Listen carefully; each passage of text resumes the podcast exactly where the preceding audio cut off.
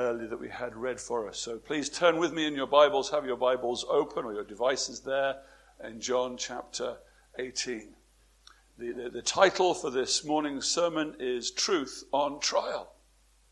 And right there in the middle, you hear Pilate saying, What is truth? The author, every author, every writer of a book has a reason for writing their book.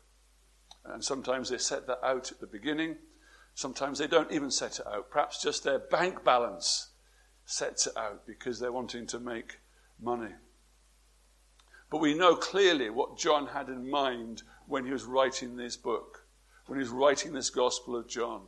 In chapter 20 and verse 31, it tells us, But these things are written so that you may believe that Jesus is the Christ, the Son of God, that by believing you may have life in his name.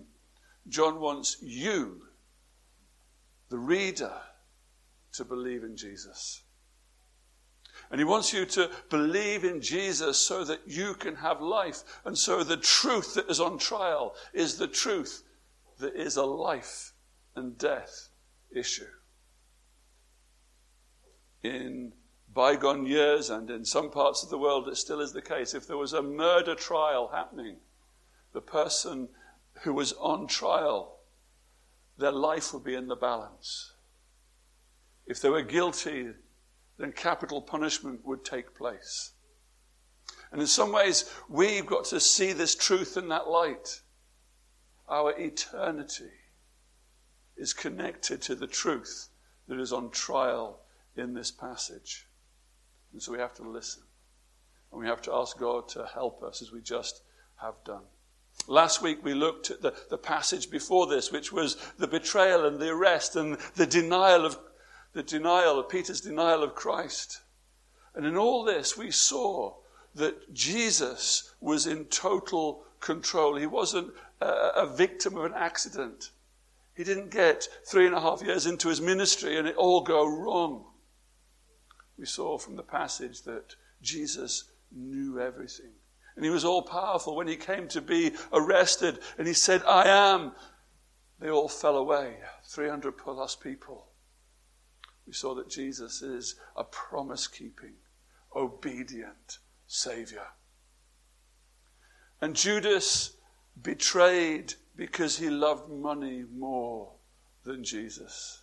And the Jews accused because they loved themselves more than Jesus.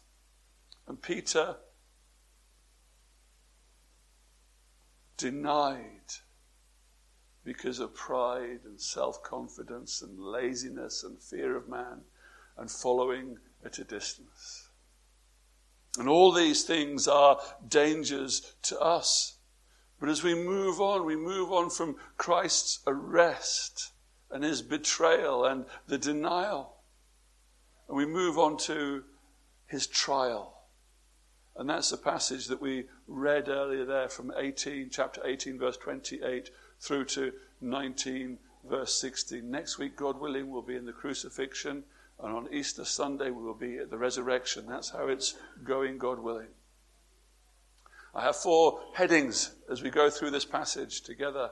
And the first one is the power of the Passover the power of the Passover. John reminds us in this passage, both at the beginning of the section, in verse 28, in the middle, in verse 39, and at the end, 1915, that this narrative, this passage of history, this moment in time was just before the Passover.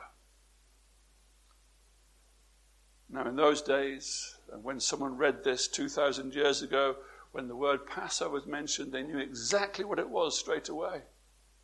I thought it just would be helpful for us to have a reminder of what the Passover was. The Passover was, and, and for some Jews it still is, uh, an eight day festival. It's a feast celebrated in the month of Nisan, the Jewish month, the Hebrew month of Nisan, which is early springtime, around about now. And what it is celebrating, what it is uh, remarking, and what it is a festival of is the release of the Israelites, the Jews, from their centuries long captivity in Egypt. God had promised his people the promised land, but they hadn't got there. And they got themselves in a pickle and they were in captivity and the Egyptians were not letting them go and the Pharaoh was in control of them and they were enslaved. And God raised up Moses to lead his people out of captivity. But Pharaoh wouldn't release them. And God worked powerfully through plagues. And you may have heard of these plagues. There was ten of them, but the first nine came, and livestock and crops and were, were, flattened, and lice came, and flies came, and rivers and waters turned to blood, and there was frogs and all sorts of things going on, hail and boils, and extended times of darkness. And all these things did was to harden Pharaoh's heart. And Pharaoh didn't let God's people go. And then God sent the tenth plague, the last plague. And this plague was when all the firstborn in any house, in every house, was going to be killed. But there was a provision made, and the provision was this that if you killed a lamb, a perfect lamb, a lamb that wasn't blemished, a lamb that was one of the best, if you, if you killed that lamb and, and took its blood and then painted the blood around the doorposts of your house, on that evening, on that night when the angel of death would come through, because of the blood on the door, the angel would pass over. And the firstborn son's life would be saved. And the children of Israel did this. And in the morning there was mayhem and there was carnage and there was wailing and there was crying. Because throughout Egypt, from the greatest to the least, the firstborn of every family had been killed. But in every house, in every house where the blood had been put on, the angel didn't kill, the angel passed over. And that Passover lamb is an Old Testament pointer to what Jesus would come to do. In, in the first chapter of John, in John 1 and in verse 29, John the Baptist is speaking, and John the Baptist sees Jesus. And he says, Behold, look, see, the Lamb of God who takes away the sin of the world. The picture language is complete. The symbol is here. The Old Testament Passover lamb was pointing forward to Christ. The blood of the lamb was shed. The, pu- the punishment wasn't meted out on the firstborn. And now, here, at this time, Jesus had come. And Jesus was to be the Lamb of God who takes away the sin of the world. And it's, iron- it's ironic that the Jews are concerned about celebrating the Passover. And why is this ironic? Because they didn't want to become ceremonially unclean. They didn't want to go into the governor's headquarters. The governor was a Gentile, and they had rules that if you went into a Gentile's house, that you could become unclean. And they didn't want to be, they could not be unclean for the Passover, but they were planning to kill an innocent man. And while they were planning to kill an innocent man at Passover time, the irony was all that they were concerned about was their religion and their institution and themselves. And it's also symbolic, and it's symbolic because at this Passover, at every Passover, there was an opportunity for a criminal to be pardoned. The governor of the land offered this. And Barabbas was a notorious criminal. He was the poster boy of sin, if you like, and crime. And I think in the mind of Pilate, he said, let, let, let, I can let Barabbas free, thinking that no one would want him to be freed, and they would let Jesus go. And the symbol here is just like The lamb was killed in place of the firstborn that was celebrated at Passover. The Messiah, Jesus, was commended to death as a criminal, as a sinner, as the wicked man Barabbas was set free. And it's tragic, isn't it? It's tragic on the day of preparation for the Passover, the day before the Passover, the day before remembering what God has done for his people.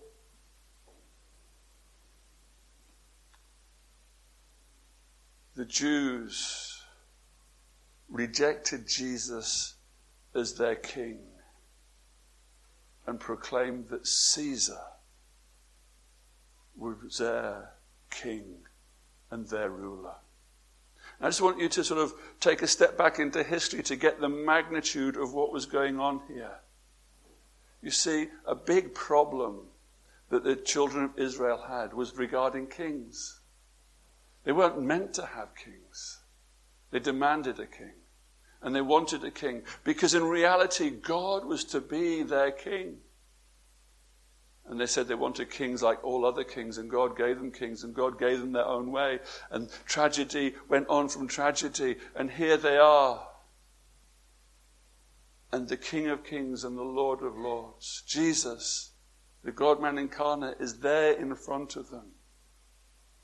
And they reject him. And they go for the oppressor, the non Jewish force, the occupying emperor of the time. But just as there is symbolism there, we have to remember that, symbolism has become real. At that Passover, in many ways, that is the last Passover that's ever been needed. We don't need to celebrate and remember. We can give thanks to what God has done in the Old Testament. But at that moment, as the Apostle Paul says in 1 Corinthians 5 7, he said, For Christ, our Passover lamb, has been sacrificed. You see, the symbolism of that had come true, and the power of the Passover is brought into a New Testament situation. It's as if it's been upgraded. It was an iPhone 1, and now it's just gone to something totally better, totally unimaginable. The truth is here. Christ has come, and Christ is the Passover lamb, and Christ is about to be sacrificed, and the symbolism is becoming real. And you realize now, friends, that the irony is still real. Because right now, and maybe in this room, and maybe as folk are watching online, there are people who are putting their man made ideas and religion before Jesus.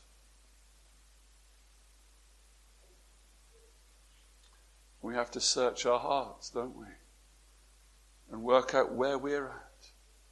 There are people who don't want to be saved by Jesus because they want to save themselves.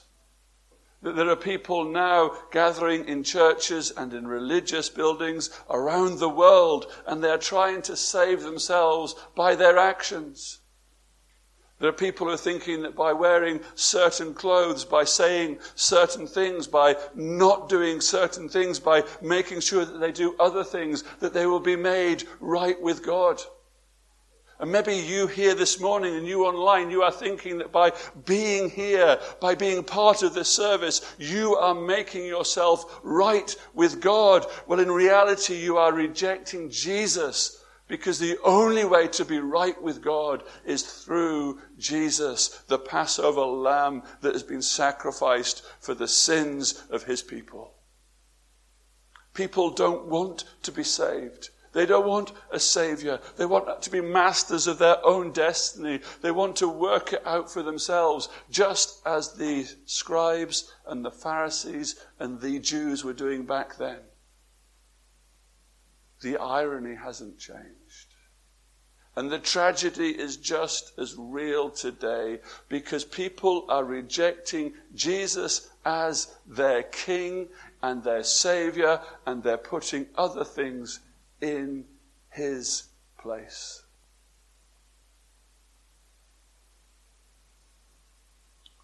Cyprus is full of other kings. People grasping for power, people grasping for money, people grasping for a, a, a, job, a role, a situation, a purpose, and everyone is going after these things, and they are going for those things, and they are rejecting Jesus. But in all this, in the upgraded Passover, in the Passover lamb of Christ, there is power. There is forgiveness of sins. And if you have been rejecting Jesus, if you've been pushing him out, if you've been trying to save yourself, now is the time to come to him. Now is the time to call upon the name of the Lord and be saved because the Passover lamb, Christ Jesus, has been sacrificed and he's paid the price for the sins of all those who call upon him. Secondly, we see that the Jews were powerless. The Jews were powerless. Now, we know exactly what the Jews wanted to achieve. The, the, Gospels tell us this, and the Gospel of John tells us this, but in Mark 14, in verse 1, it says, And the chief priests and the scribes were seeking how to arrest him by stealth and kill him. The religious leaders wanted to kill Jesus. They wanted to put him to death, but they had a problem. And verse 31, the second part of it in, in our chapter, 18 tells us, doesn't it? And the, scri- the chief priests and the scribes were, sorry, uh, the Jews who were the chief priests and the scribes, they said to him, to, to, to Pilate, they said, It is not lawful for us to put anyone to death. They were in their own country. The Roman authorities were over them and they wanted to kill Jesus, but they were powerless to do it because the Jews were not given that right. They were ruled by the Roman Empire, and that grieved them greatly, and that upset them. They had a lot of autonomy. They could do things, but they were not allowed to put anyone to death. They wanted Jesus to be killed, but they couldn't do it. The best that they could do was deliver Jesus to Pilate, and that's what they did. They'd had a religious court before that we read about last week when the high priest brought his conviction. And they believed that Jesus' crime was worthy of crucifixion. And that's what they're telling Pilate to do in verse 31. And that's why they didn't want Barabbas releasing in verse 40. And that's why in verse 5 they cried out, Crucify him, crucify him. And in verse 15 of chapter 19, they cry out again, Away with him, away with him, crucify him. But the reality was, of themselves, they were powerless to kill Jesus. They could want it. They did. They desired it. They planned it. But they could not do it because they were powerless to kill Jesus. And friends, the Jews were powerless to kill Jesus because God is in control. You see this in the darkest of dark times with them crying out, Crucify him, crucify him. And they blood curdlingly wanted to have him killed. They could not do it. They were powerless because God is in control. And God had put that Roman Empire there for a plan and a purpose. And nothing happens in this world outside of God's plan and purpose. And when we look on situations, we may think that they're hopeless and we may think that they are wrong, but we have to take a step back and remember God is in control. And the Jews then were powerless. But we also see that Pilate was powerless. Pilate was the governor of that region. Pilate had the authority of Rome, but Pilate had a very, very difficult job to do. You see, his, his difficult role was this, is he had to please his boss, the Emperor of Rome. And in doing that, he had to make sure that the people that he lived with were under control. And so Pilate was possibly one of the sleaziest of politicians that you could imagine. He sucked up to the Jews when they needed sucking up to. And he sucked up to Caesar when he needed to do so. Maybe you can think of a country in the world now, in this conflict time, and they're sitting on the fence, and one day they're sucking up to Russia, and the next day they're sucking up to NATO. And that's where Pilate was. He was in this impossible job trying to keep his own position. But at the same time as doing this, this man had his own mind, but sadly he was just powerless to act on it. You see, three times Pilate says, I find no guilt in him. He was trying Jesus. He had Jesus in front of him. He had a one on one FaceTime with Jesus. He cross examines Jesus. And in verse 38 of chapter 18, he says, I find no guilt. And he goes back and he re examines and he looks more. And again in 19 verse 4, there is no guilt. In 19 verse 6, he finds no guilt. The verdict that he comes to, the conclusion he comes to is Jesus is without guilt. He's done nothing. He's done nothing to deserve the crucifixion that the Jews are calling upon him. Doesn't this make us think of the Passover? The Passover lamb had to be a lamb that was without blemish. You, you couldn't give the poorly, weak lamb to be slaughtered. It had to be a good one. It had to be perfect. And Jesus was without guilt, and he did not deserve crucifixion. And in that way, he's like the Passover lamb of old. But more than that, Jesus was without sin. Jesus wasn't just not guilty of crucifixion. Jesus was without sin. He did not deserve to die. Friends, the wages of sin is death. If anyone here has never sinned, the reality is you do not deserve to die. But the fact of the matter is, we've all sinned and we've all fallen short of the glory of God. And the wages of sin is death. But Jesus, as he'd lived his 33 years of life on this world, he had never sinned. And he was not deserving of death. And so he was the perfect Passover lamb. He was the perfect sacrifice. But coming back to, to Pilate, I think Pilate must have felt like he was being played by the Jews.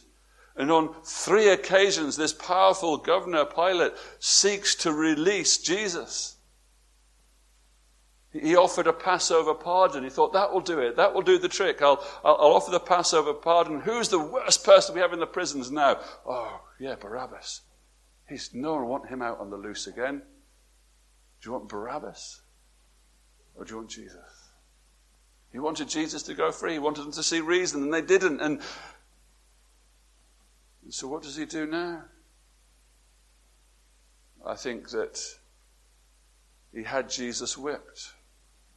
He had Jesus flogged in a hope that this would satisfy. He had the, the, the, the, soldiers had the bit of fun. They played out that wickedness upon Christ and he brought them out before him. And I think his idea and his thought was as they saw him there in that situation, they would say, okay, that's enough. And chapter 19, verse 12, and says, And from then on, Pilate sought to release him. Now, I'm sure that the Jews would, would like to take credit for the powerlessness of Pilate. Because as he wanted to let Jesus go, verse 12 continues, and what happens there is the Jews cry out and say, If you release this man, you're not Caesar's friend. And there's that slimy politician thinking, Ah, got a problem here. Who, who, what, what happens here? If I'm not Caesar's friend, my job is not secure. Yeah? I think you've seen governors, possibly of your lands, that do sleazy stuff to keep themselves in power. And here he was, there's an ultimatum put before him.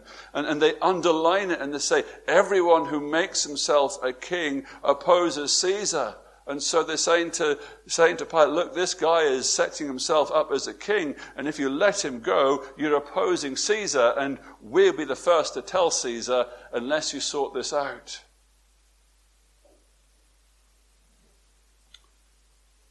Checkmate to the Jews. They thought they had him. They thought they're being crafty. But Pilate comes back with a retort, and verse 16 says to them, So he delivered him over to them to be crucified. No, sorry, before that they cry out, We have no king but Caesar. Can you imagine where the Jews were to say that? How much they must have hated Jesus? And then so we read in verse 16, so he handed him over to be crucified. But that's not the whole story. You see, I've missed the part of it out. Because in Pilate's cross examining Jesus, Jesus is, just as the old prophecy said, like a lamb before his shearers is silent. Jesus wasn't speaking, and, and, Pilate was exasperated. And Pilate says to Jesus in, in verse 10 of this chapter 19, Will you not speak to me? Do you not know that I have authority to release you and authority to crucify you?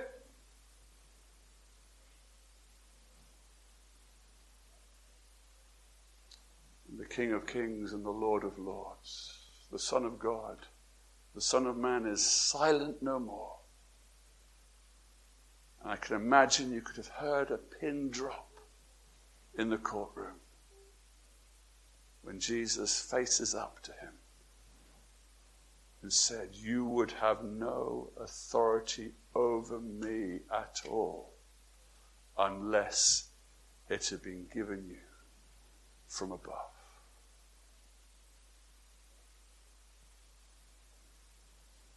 Pilate in himself was powerless.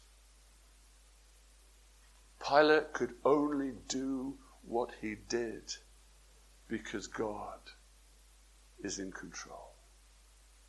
And friends, these words could be said to all the rulers of this earth in all the different times. The rulers of this world have no authority over Christ no authority over anything unless it has been given to them. And as we look around this world now, as we see the trouble spots of this sin filled world, we have to remember that these things are not outside of God's control. Putin's power is in God's sovereign control. He can do nothing outside what God allows him to do.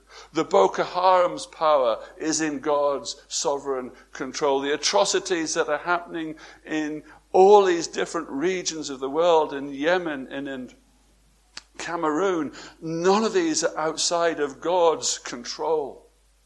The US is not outside of God's control. These powerful men, these world leaders who think that they are in control, they are no more in control of this world than you or I are. The only reason they have any power, any authority, any sway is because the King of Kings and the Lord of Lords before time predetermined what was going to happen. And yet, in the sovereignty of God, in the mystery of it all, each and every one of those men's sins will be judged. And they alone will be responsible for their wickedness, just as you and I alone are responsible for our own wickedness. But in the darkest moments of history, these make for the brightest dawns. And friends, as we sit here in a dark moment of human history, we have to wait and look forward and hope for the brightest of them all. Because Jesus, the Passover lamb, is returning again. And when he returns, all the former things will be put away. And if that doesn't excite you, friend, I don't think you know Jesus. You see, lastly, we see Jesus' power demonstrated.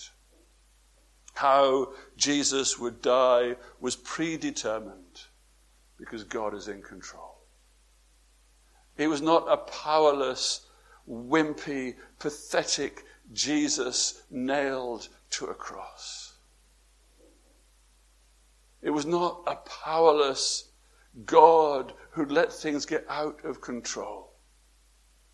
In verse 18, chapter 18, verse 32, we read, This was to fulfill the word that Jesus had spoken to show what kind of death he was going to die.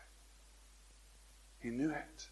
He was in control. The power of Jesus is seen here. Just as last week we saw that Jesus knew what was going to happen, we see in a deeper aspect that truth. And that was Jesus' death wasn't just he knew how it was going to happen, but we realize here that it was planned by God. If you go back in John, the Gospel of John, if you go back to chapter 12, and you may remember that there's a reference to an Old Testament situation. The Old Testament story was Moses. He lifted the serpent up in the wilderness. When people looked at the serpent, they were healed of their illnesses. And, Jesus said in, in chapter 3 and verse 14, just as Moses was lifted up as a serpent in the wilderness, so the Son of Man must be lifted up, that whoever believes in him may have eternal life. And then later in chapter 12, in verse 32, Jesus said, And when I'm lifted up from the earth, I will draw all people to myself. And he said this to show by what kind of death he was going to die. Jesus is death. Jesus is coming to this point. Jesus is being here on this earth and being abused and being crucified. And as we read there in, in verses 1 and 3 of what was happening to him, this was planned before. And Pilate took Jesus and flogged him. And the soldiers twisted together a crown of thorns and put it upon his head and arrayed him in a purple robe. And they came up to him saying, Hail, King of the Jews, and struck him with their hands. Friends, it's in that what we see is a moment of weakness where the absolute magnitude of the power of our Savior is demonstrated. What happens to you when you suffer abuse? you at least try to retaliate or run away, don't you? If, if your abuser is smaller than you, you can do something about it, can't you? But here is Jesus, the King of Kings and the Lord of Lords. Here is Jesus, the one who could bring a legion of angels down to protect him. Here is Jesus as when he was arrested and just said, I am. 300 people just fell down in front of him. Here is Jesus, and he is taking the flogging He's taking the abuse of these Roman soldiers. He's letting it happen to him. And that is power. Because in that moment, as he goes on on that road, as he goes on to his crucifixion, the Lord Jesus Christ is paying the price of the sins of his people. And the power of Christ is demonstrated here in its fullness. In some ways, throwing a few stars into space is nothing for God. Creating the world in six days is just a walk in the park. but for God Himself to be flogged, to be beaten, to be laughed at, and for God Himself to take that. What control?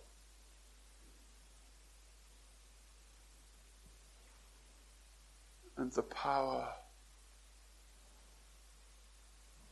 of Jesus is demonstrated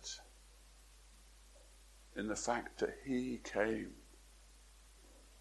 to be the Passover lamb. And as we see next week on the crucifixion, and as we see the following week in the resurrection, God willing, we will see this power of Christ is demonstrated over death, over sin, and over the devil. And we can have an eternal hope in our Savior.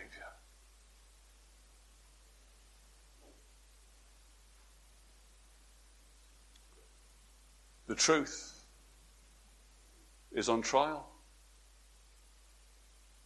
This is what Jesus came to do. And as we see in this passage, we see that people are split, aren't they? You can never be neutral in respect to Jesus. The Jews hated him, didn't they? And Pilate, for a time, wanted to sit on the fence, didn't he? But in reality, his inaction showed that he hated Jesus. You are either for him or against him. The truth isn't on trial, the truth is real. Friends, you and I are on trial this morning.